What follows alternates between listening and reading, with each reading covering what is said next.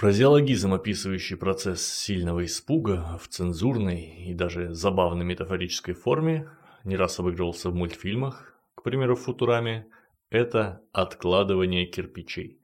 Эдакий синоним слову «обосраться». Я отложил кирпичей, когда впервые увидел последователя Ктулху. Любой на моем месте открыл бы маленький кирпичный заводик.